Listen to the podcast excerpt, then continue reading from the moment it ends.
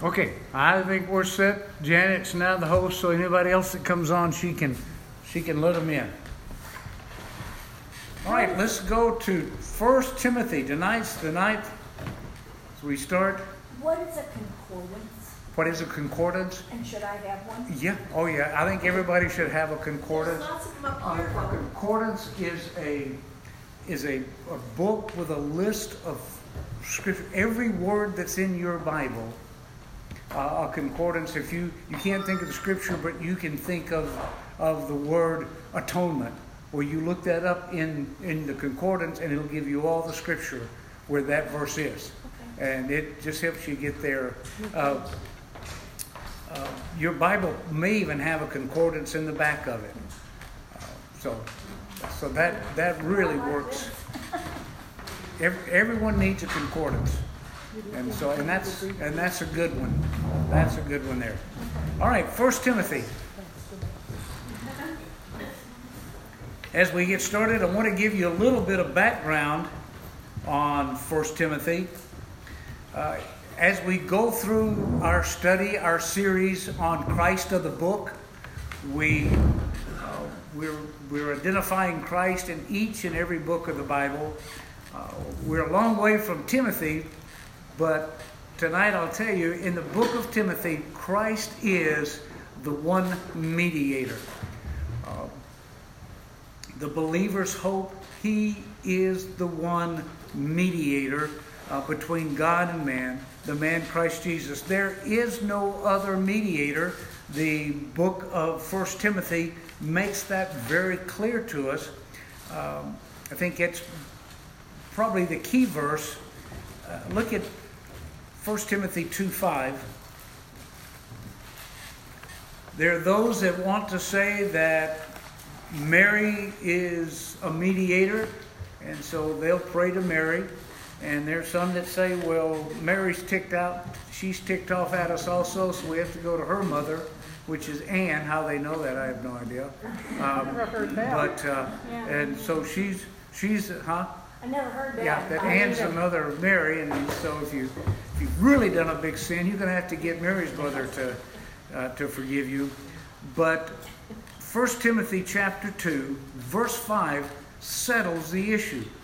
For there is one God and one mediator between God and men, the man Christ Jesus. So if we get absolutely nothing else out of this study over the next month or so, understand this point that only Jesus Christ is the mediator between God and man.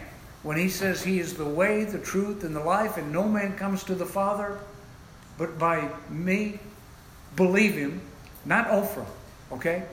You know, she says there's all sorts of roads. By the way, all roads, all religions do lead to God. But only through Christ is there salvation. Every other road leads to judgment. Every knee is going to stand. Every eye is going to confess. So, so all, all roads, all religions will take them to God. But only Christ's salvation. Diana. Every mouth will confess. Do what? Every mouth. Every mouth shall confess. Every knee shall bow. What did I say?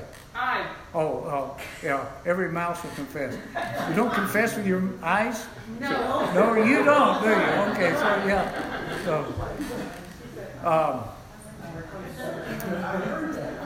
Acts four twelve says there neither is there salvation in any other, for there's no for there's no other way of salvation except through Christ. Uh, he is the mediator.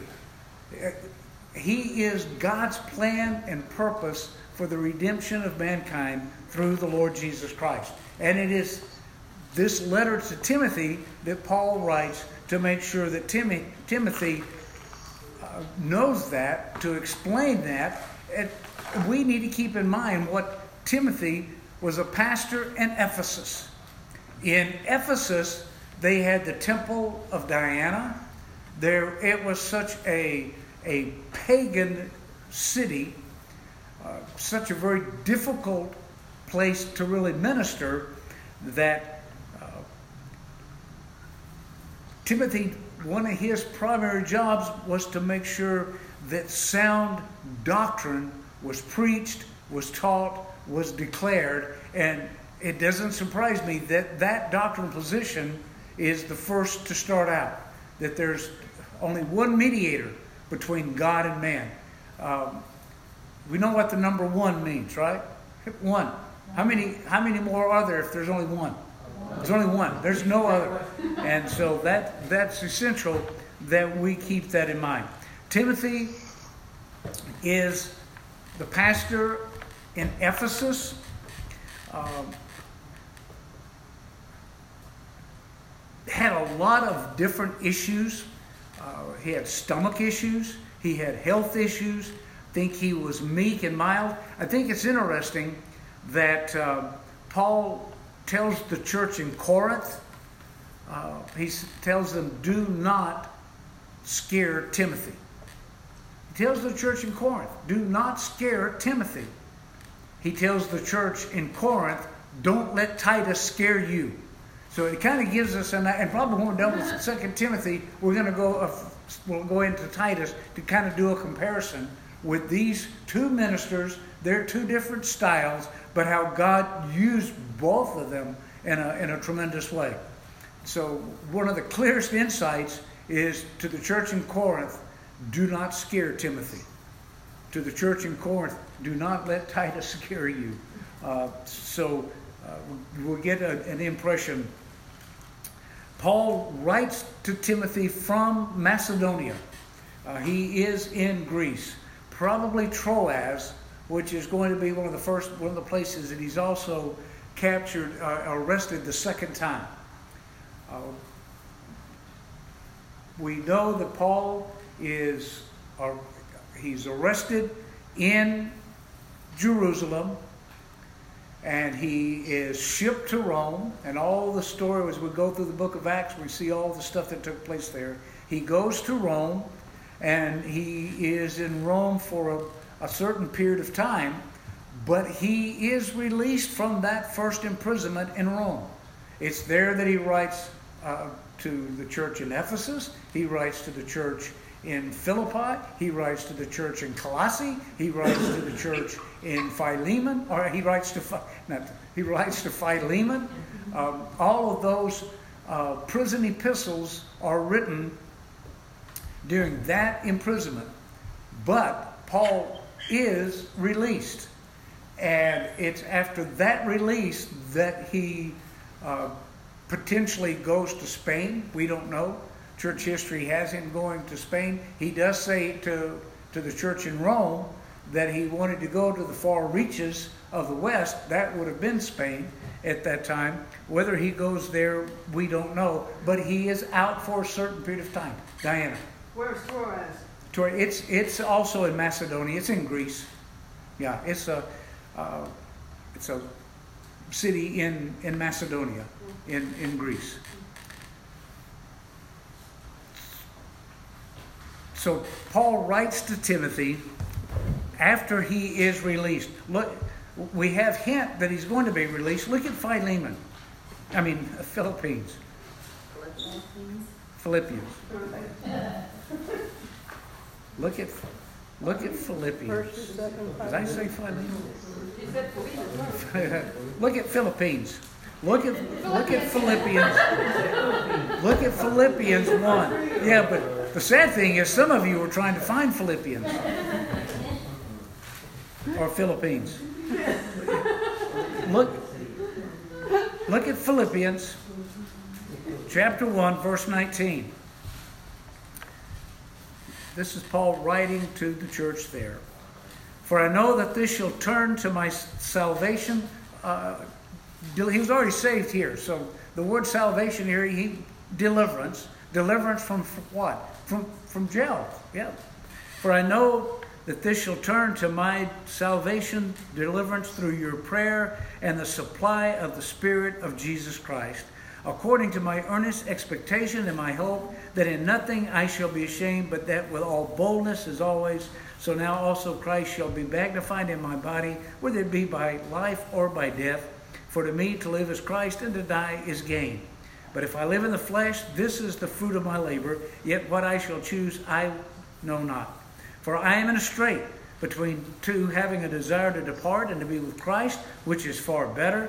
Nevertheless, to abide in the flesh is more needful for you. And having this confidence, I know that I shall abide and continue with you all for your furtherance and joy of faith, that in your rejoicing may be more abundant in Christ Jesus for me by my coming to you again.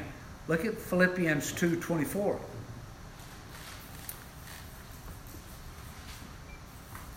He's talking about verse 19, but I trust in the Lord Jesus to send Timothy shortly unto you, that also may be of good comfort when I know your state. Look at verse 24. But I trust in the Lord that I also shall myself come shortly. And there are other scriptures that, that point to the fact that, that he was released and had a short period of ministry uh, after that release from the Roman prison. Uh, but something happened in 19, uh, 1964. Something happened in 64 AD. Well, something happened in 1964 too, but something interesting happened in 64 AD. Rome burned. Nero burned Rome. Who did Nero burn for setting Rome afire? Christians, the Christians. And so it was illegal to be a Christian. And it was because that law was passed that Paul was arrested uh, a second time. And uh, it's at this point when he is in a Roman prison again, writing to Second Timothy that he talks about, I'm now ready to be offered up. I fought the good fight. My departure is in. That was that that time. First and Second Timothy just wasn't wrote one and went, oh yeah, there's more I need to say, and wrote Second Timothy. There was a time period in between them of several years uh, where Paul continued to, to minister during that time. When he wrote uh, wrote First First Timothy. As you go through the book of, of 1 Timothy, uh, the letter consisted of Paul's instructions to him to do several things. Uh, one thing was to make sure that sound doctrine was taught and, and realized. Um, he was to combat false doctrine because the Judaizers still continued to come up and do their do their thing. They there were those that were coming up and continued to teach the law. They continued to come and try to confuse those, those believers. Uh, he was to appoint elders in that church in Ephesus, uh, spiritual, godly leaders that uh, uh could continue the work there. How critical, how absolutely critical it is that, uh, uh, that a church has elders that can step in uh, and, and do the work of the church, uh, but also direction concerning supervising uh, the life of the church, uh, how the church was to conduct itself. Uh, the, the verse that I would pick that would explain kind of the overall picture of 1 Timothy is uh, 1 Timothy 3, verse 15. 1 Timothy 3, verse 15. This sort of sums it up. This is the key verse. But if I tarry long, that thou mayest know how thou ought to behave thyself in the house of God, which is the church of the living God, the pillar and ground of the truth. So, why did he write this to Timothy? So you might know how you ought to behave yourself in the church. That, that that's more than just telling kids, hey, don't run down the aisle. That's more than telling kids, you know, hey, you can't take food or drink inside. It's how to behave thyself, how to conduct yourself, how, do you, how to conduct the affairs of the local congregation. And one of the first things Timothy does is he appoints elders in, in the church. So all of this is a background as to the truth that he's about to teach uh, Timothy to encourage him to get him set and ready to pastor this church. The, the primary theme of the book of, of 1 Timothy uh, is to organize and to oversee.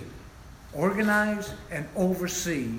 And the, the truth of it is how this really is how a, a church, the body of Christ, the local congregation should conduct, should be conducting itself. So, okay. 1 Timothy 1. 1 Timothy 1. Let's get started. Any questions about that? All right. 1 Timothy 1. Probably written about 67 AD. Probably written about 67 AD.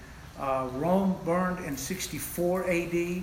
So Paul, and, and that's just kind of guessing. That's theologians taking the, a piece of this writing from Paul and comparing it to here and, and trying to, to figure out a little bit of the time the timeline. Question. What, So Yeah. then, um, he was in, he wasn't writing from prison? Was he writing from prison for the first? No, no. The, the First Timothy, not he's out. Yeah, he's there's First Timothy. He's not writing from prison. Second Timothy, he's writing from prison. Uh, First Timothy, he writes from uh, Troas, and uh, he's out. He's been ministering, and he ha- he's encouraging the believers at that time. The key to understanding the book of First Timothy is Timothy teach sound doctrine, develop sound leadership. Teach sound doctrine, develop sound leadership. How absolutely important uh, that that is. So 1 Timothy 1 1. Paul, an apostle of Jesus Christ, by the commandment of God, our Savior, and the Lord Jesus Christ, which is our hope. Now, to me, this is one of the strongest verses when you put a lot of other verses with it to, to show the deity of Christ, to show that Christ is, is God, that he's equal with God the Father. God the Father, God the Son, God the Holy Spirit are all, uh, they're all equal. He, here he, apostle of Jesus Christ, by the commandment of God, he, he's called of God, he's appointed by God, puts him on the same basis as the 12 apostles to Israel. He is the primary apostle to the church, the body of Christ.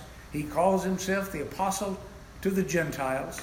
Uh, a special revelation concerning God's plan and purpose and program for the death, burial, and resurrection of Christ was going to be revealed. Uh, it's, it's a mystery. And a mystery is something that had not been revealed before. Paul says this, what's going to be revealed to him, was hidden in God from before the foundation of the world. How important it is to understand that the truth that's revealed to Paul was a hidden truth, and all the things that he reveals, he even calls it my gospel. My gospel. Um, he, but one of the things he's going to tell Timothy in 2 Timothy, which is as he's getting ready to check out, look at 2 Timothy 2. Verse 1 Thou therefore, my son, be strong in the grace that is in Christ Jesus, and the things that you have heard of me among many witnesses, the same commit thou to faithful men who shall be able to teach others also. The things that you've heard of me, from me, teach to others also. He magnified his office, not because he's an, an egotist, but because he had divine revelation from the Lord Jesus Christ himself concerning this present dispensation, the grace of God. And Paul was our apostle. He's making sure that Timothy understands how I'm an apostle of Jesus Christ by the commandment, by the order, by the, the ordained action of God, our Savior. There you go. God, our Savior. Uh, we talk about the Lord Jesus Christ being our Savior, and He is. Uh, there's many places in Scripture where it talks about our Savior, the Lord Jesus Christ. Um, but here it's referring to God, our Savior. Uh, he does it again in, in 1 Timothy 2 3. For this is good and acceptable in the sight of God, our Savior. He's not excluding Jesus Christ, because He is. So is God the Father. It was all God's plan to bring salvation through His, his Son. Um, look at 1 Timothy 2.10.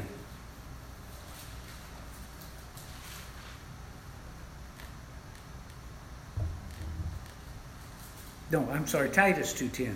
Look at Titus 2.10.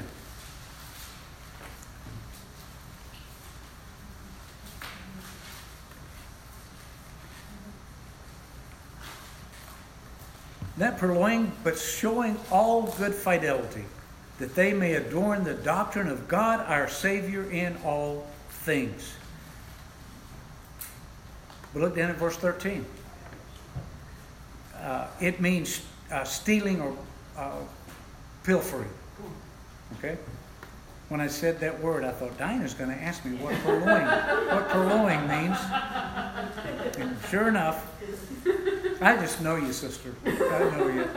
But isn't that, but isn't that good? Verse 13. Looking for the blessed hope and the glorious appearing of the great God and our Savior Jesus Christ. So it's so many places in the scripture it uses that term uh, in, in many different ways to, to show that the Lord Jesus Christ, He is God, He is our Savior. God the Father is God, He is our uh, Savior. Uh, and I, I think it's, a, again, a support of the deity of Christ. In Colossians, we find that in Christ dwells the fullness of the Godhead bodily. See, we need to keep in mind that the word Trinity is not in Scripture, but it didn't have to be in order for that concept to be taught. The word Godhead is the concept of God the Father, God the Son, God the Holy Spirit being one God in three persons. It's there. Uh, look at Acts 20.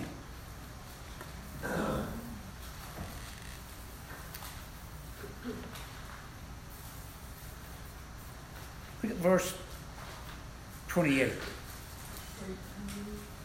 Acts 20, verse 28.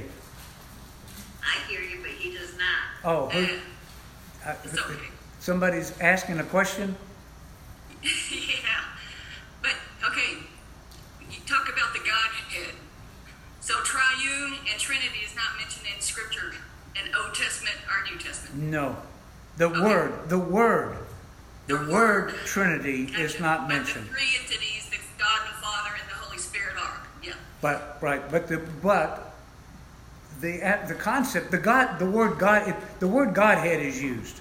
Trinity is an English word that uh, uh, was invented in order to express or declare that truth.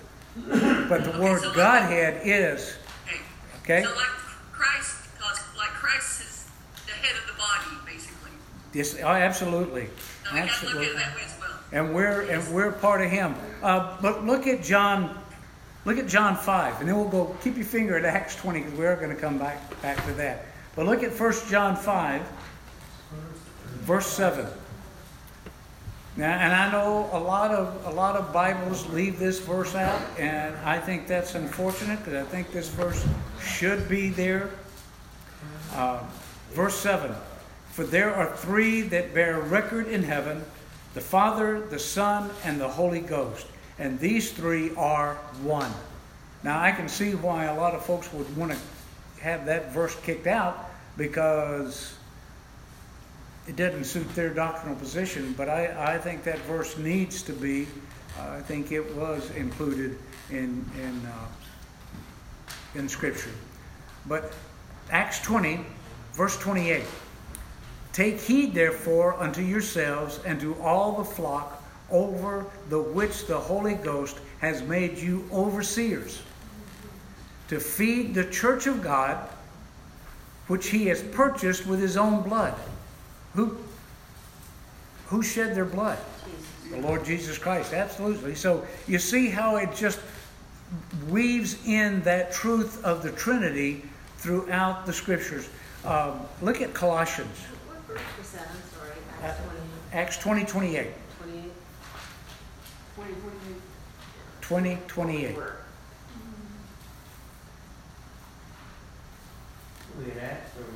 Now where we go? Go, go to Colossians. Go to Colossians 2. Then we'll go back to 1 Timothy. Go to Colossians. Just, I just want to give a few of the scriptures concerning the, the deity of Christ. Because I think that's important that we understand that that truth was absolutely, positively uh, woven into the truth of Scripture. Colossians chapter 2, verse 9. What an important verse. For in him, it's talking about Christ, dwells all the fullness of the Godhead. What's another word for Godhead? Trinity. Trinity, absolutely. For the fullness of the Godhead bodily, and you are complete in Him, which is the head of all principality and powers. So Christ represents the fullness of the Trinity bodily, the Godhead bodily. And here Paul is making sure that, him, that Timothy understands the importance of this doctrine because, after all, he's told him, teach sound doctrine, uh, stand for sound doctrine. Unto Timothy, verse 2, back to 1 Timothy 1. Unto Timothy, my own son in the faith, grace, mercy, and peace from God our Father and Jesus Christ our Lord. As I besought thee to abide still at Ephesus, that's where he's pastoring, when I went into Macedonia, that's where he's writing to Timothy from, when I went into Macedonia, that you might charge or you might instruct some that they teach no other doctrine. Teach no other doctrine but the doctrine that has been revealed to him concerning this mystery, this truth concerning the dispensation of the grace of God, rightly dividing the word of truth, because we're, Paul gets into rightly dividing the word of truth. One of the last things he writes to Timothy about is doing what? Rightly dividing the word of truth. This is before he's he's uh, executed. Uh, he's wanting to make sure he rightly divides the word of truth. Not, not only that, look at 1 Timothy 6.20. He's, he's told him to, to teach sound doctrine. Uh, he's going to emphasize sound doctrine. Uh, it's Timothy's role to, to stand for that sound doctrine.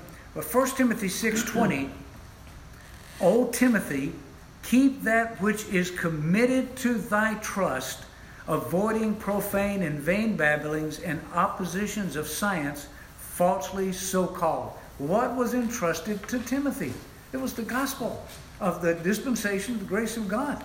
That's what was entrusted to Timothy was to guard that precious deposit, that thing that has been given unto you, you you guard that. And when Paul's in prison, he's writing to Timothy again. Look at verse uh, 2 Timothy 1.14. And that good thing, that doctrine that he's going to emphasize over and over, that good thing which was committed unto thee, keep by the Holy Spirit that dwells in us.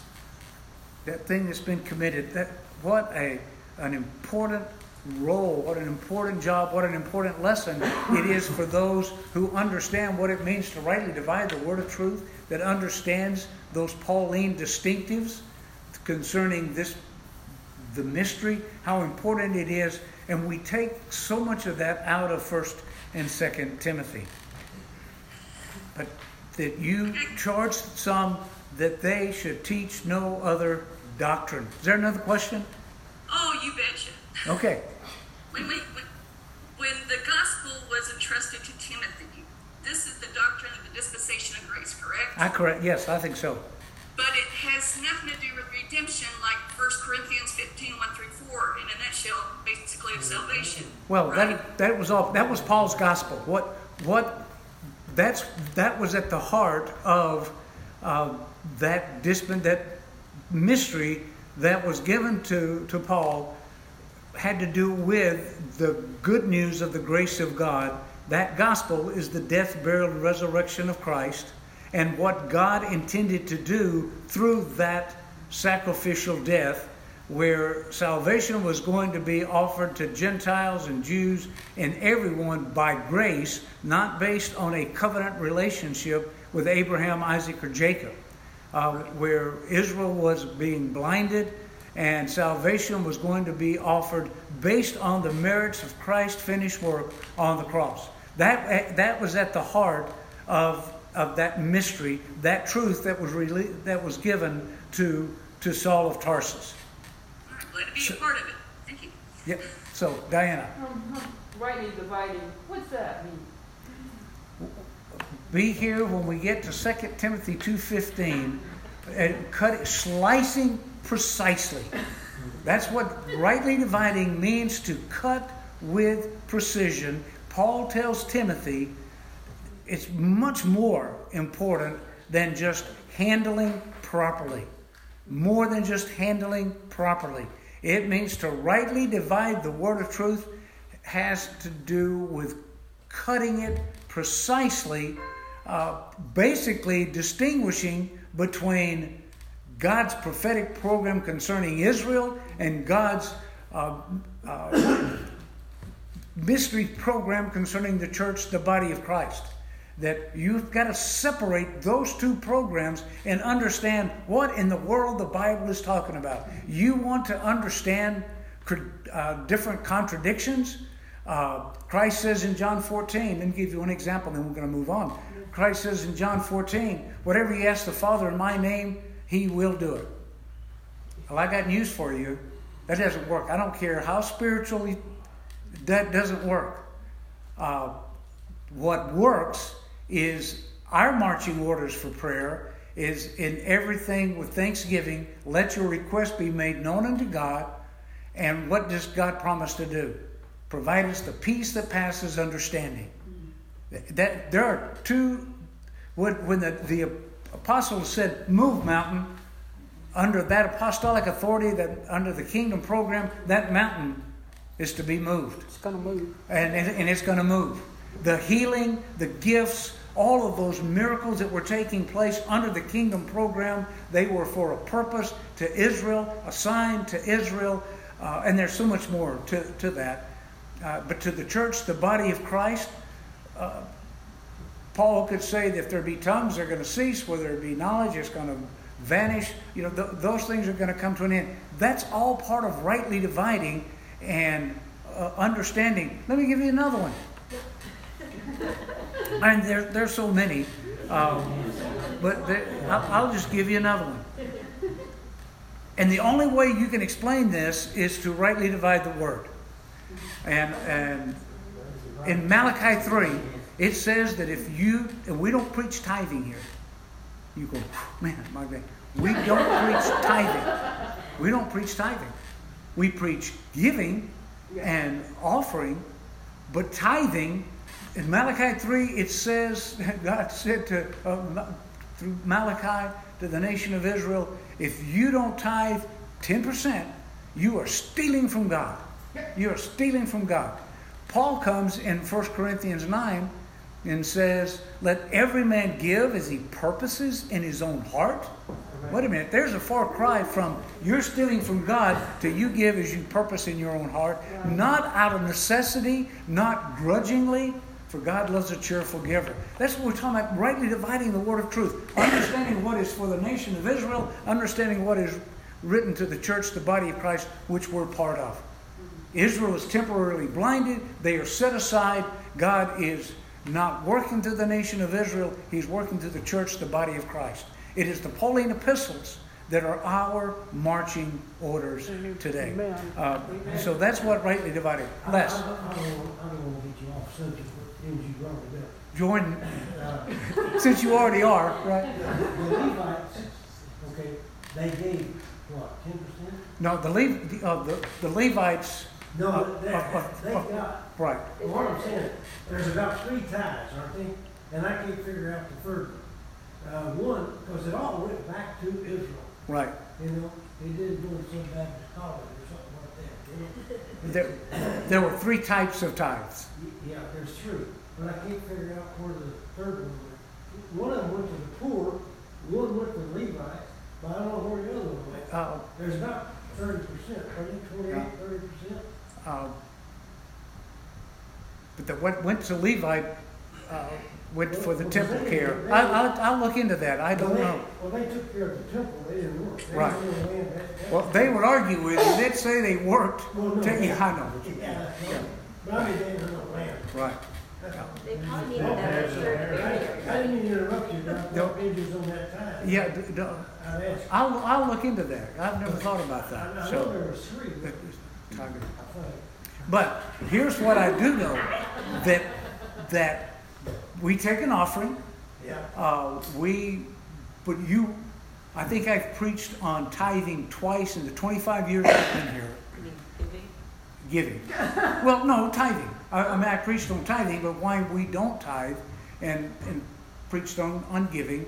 Um, and we've never said you better give 10%, because God owns 100% of what I have. He doesn't own 10%. Uh, God, let every man give as he purposes in his own heart. So, yeah, Stephanie, you have a question? Yes, um, Pastor, it it is, I, I really enjoy the Bible study because I'm really young. Now, you, where we came from, they would always use Malachi three, um, Yeah, 310. so 310. You know, about will a man rob God? Yeah. Now, was that referring to the Levitical of the priest, or was, that was referring to us? To the church, the body of Christ. Absolutely, and this is what they use to make people feel guilty. To hammer you over the head. Now, tithing, or so you robbing God, no, you know, and so that is why, like you said, we have to really study this word. And this word, the church is itself. It's that absolutely right. But you, but you have to study it. So I, I was really, uh, every, I mean, every one we've been to, when it's time take off in the trial, they go to Malachi three and. Yeah. You know, and make people read the, and people just start giving, you know. But that's not scriptural. Yeah, I mean that's that's just that it's scriptural if you were Old Testament and you were Israel. Israel had an obligation. They were under the law. The tithing was under the law. Right. And we're no longer under the law. We're not Israel. Paul comes along and he let every man give as he purposes. That that is a sharp contract. And there are so many more. So many more. John and then Jeff. Well, First of all, the tithing, if you tithe ten percent, it was one out of every ten of the sheep Yeah. of your flock. Right. And if you didn't give one to ten out of the flock and gave money, you had to give twice as much. Right. Yeah. yeah. You had to give twenty percent. There were so many laws that bogged down. It wasn't just, oh, my paycheck. Well, here's a hundred dollars. I need to give ten bucks of it.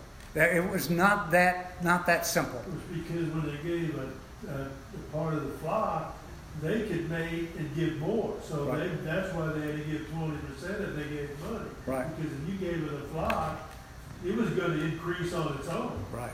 You know, if you gave ten females and one male, well, you're gonna get nine offspring in every year, Right. you know? So, and all, all of that all of that is true. Jeff. I was just gonna say, when uh, Abraham gave from the spoils of Right. what he got from, from, from that, from that battle, Yeah. right, that war, and he gave it to Melchizedek. Yeah. that was something that he wanted to do. Sure. Nobody forced him to do that. There was no priest saying, you gotta give those. Right, yeah, and I mean, yeah. It- it- There, there was not a, there was not a requirement. That was not a requirement. So, but, but anyway, it's here where we talk about rightly dividing the word, and uh, that gives you a couple of examples, and there's a lot more, but we won't get into that. But I, but as I besought thee to abide in Ephesus when I went into Macedonia, that you might charge some that they teach no other doctrine. And part of that was guarding that precious deposit. Guard that doctrine that you've heard from me. Paul's gospel. And we'll be getting into that a little bit more. Neither give heed to fables and endless genealogies, which minister questions rather than godly edifying, which is the faith so do.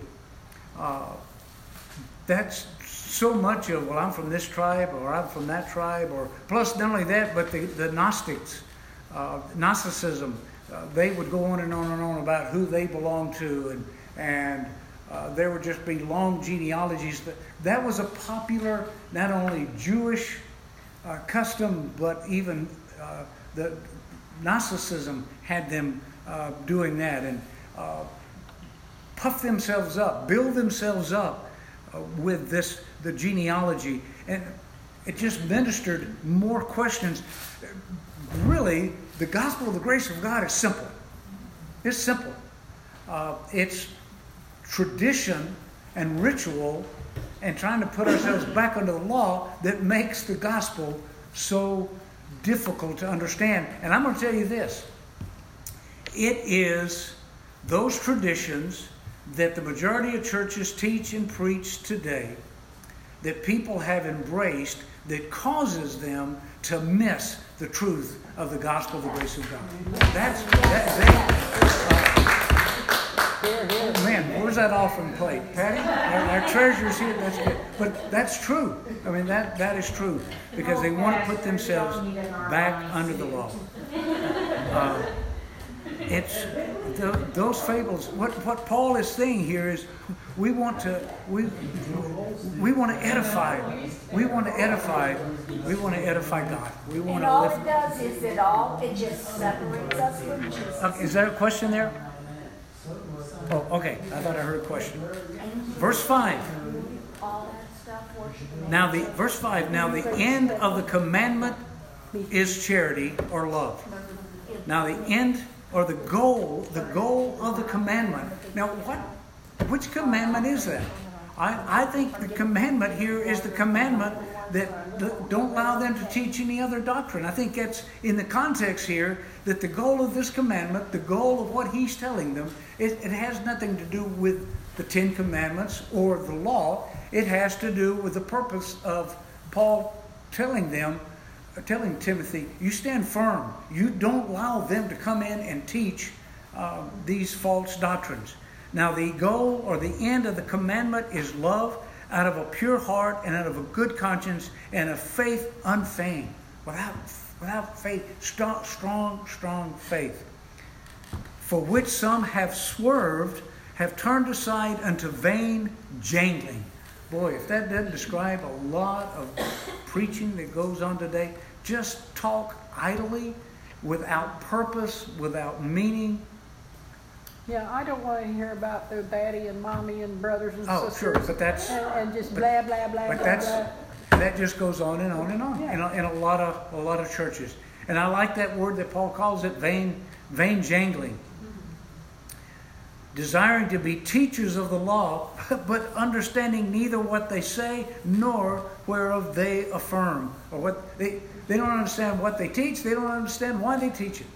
Uh, and, that kind of explains who he was dealing with with this false doctrine. Again, I believe there were Judaizers coming up and saying, "You got to be under the law of Moses. You got to circumcise. You got to do this. You got to do that. You got to obey the law."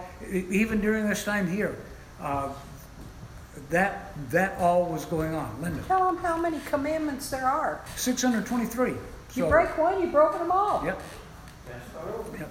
That That's all right.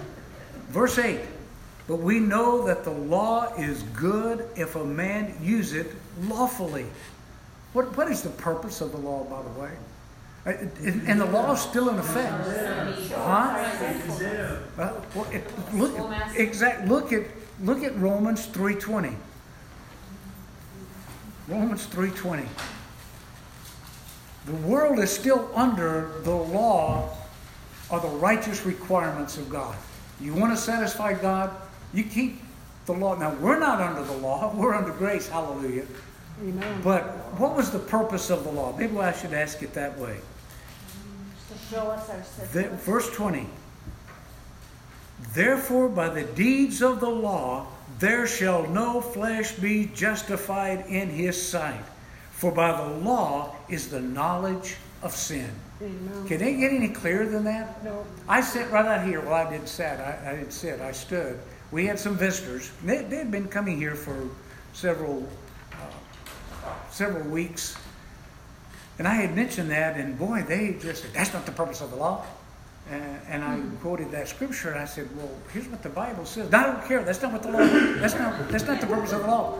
I said, "Well, then you need to be arguing with God, not me." Because that's what the scripture says. They never came back after that, by the way. What But- did they say? they, they never did. Well, that's not the purpose. Well, what, what, what well, I, I can't, they said something. I can't remember what they said now. It was so ridiculous that, that mm-hmm. when the scripture tells what the purpose of the law is, for, for, is the knowledge of sin. And that's kind of what Paul talks about here. For we know that the law is good if a man use it lawfully. I'm going to tell you something, folks. The law of God is righteous because it points to his righteousness. And the law was given by God to mankind so we would know what his standards of righteousness are. So we're not guessing. Lord, how do we satisfy you? How do we uh, appease your righteous your righteousness? Um, God says, I love you so much, I'm going to give you the law. Here, do this and you shall live. But we can't do it. So the law itself is an act of love. It's not a don't do this because I'm angry and I'm going to judge you and, and watch out for those lightning bolts. That's not that's not God. That's not God. But we know that, and that this is the whole point that Paul is trying to make to Timothy. For we know that the law is good if a man use it lawfully, knowing this that the law is not made for a righteous man, but there. What did he? What had he already said to the church in Rome? There are none righteous, no, not one. So this was just a little. For the law is not made for a righteous man, but for the lawless and disobedient, which includes us all, for the ungodly and for sinners, for unholy and profane, for murders of fathers and murders of mothers, for manslayers, for whoremongers, for them that defile themselves with mankind, for men stealers, I think these were slave traders, for liars, for perjured persons, and if there be any other thing that is contrary to sound doctrine, um, avoid them according to the glorious gospel of the blessed God that was committed to my trust. Which gospel was that? The one that Tammy mentioned a while ago, 1 Corinthians 15, 1, 2, and 3. The- The gospel that Paul proclaimed was the fact that Christ died for your sins, was buried, and rose again. And based on that, whosoever will, let him come. Paul, and go back to Acts 20. Oh, we'll be done. Look at Acts 20 again. 24. But none of these things move me, neither count I my life dear unto myself, so that I might finish my course with joy and the ministry which I have received of the Lord Jesus to testify the gospel of the grace of God. What is that good news of the grace of God? Is that God the Father recognizes the finished work of God the Son on Calvary's cross as payment in full for anyone who believes. Not just the chosen people, because they have been blinded and set aside, but whosoever will. Uh, and it, it, and there's more to the mystery than that, but that's it in a nutshell. Okay, any other questions or comments? Linda? I think when I got done with that Paul I think twenty-eight different times, it was, Jesus told Paul, you are the apostle, and Paul called himself An apostle, yeah. an apostle, a teacher, an instructor. Uh, Okay, Tammy, you have a question? Oh, boy, do I. In, in regards to timelines, uh, was Second Timothy the last epistle that Paul wrote? Yes, Second Timothy's the last one he's, he's And, and what was it, about 63 AD, 64, 60, what was Uh, that? I, I think it was closer to sixty-eight. Okay, so he knew of the, the besiege of Jerusalem by Nero being destroyed, right? Well, and it tied it, yeah, in seventy, that happened in seventy AD. So, yeah, I think he was 70 AD. se- gotcha. Okay. AD, right. Okay, So, 64 AD was the, the, the, uh, the attack on the Christians, right? right, and well, that, and that attack lasted for quite a while. That's during that time that they were thrown to the, today. yeah, thrown to the lions and everything else, so. Thank you. All right, Joy- Joyce has a question, yeah. Um, this, um, you said turn to Acts twenty-four, Twenty twenty-four. twenty-four. Acts twenty twenty-four. Sorry about that. Acts twenty twenty-four. All right, another question. Anybody else? All right, you are dismissed.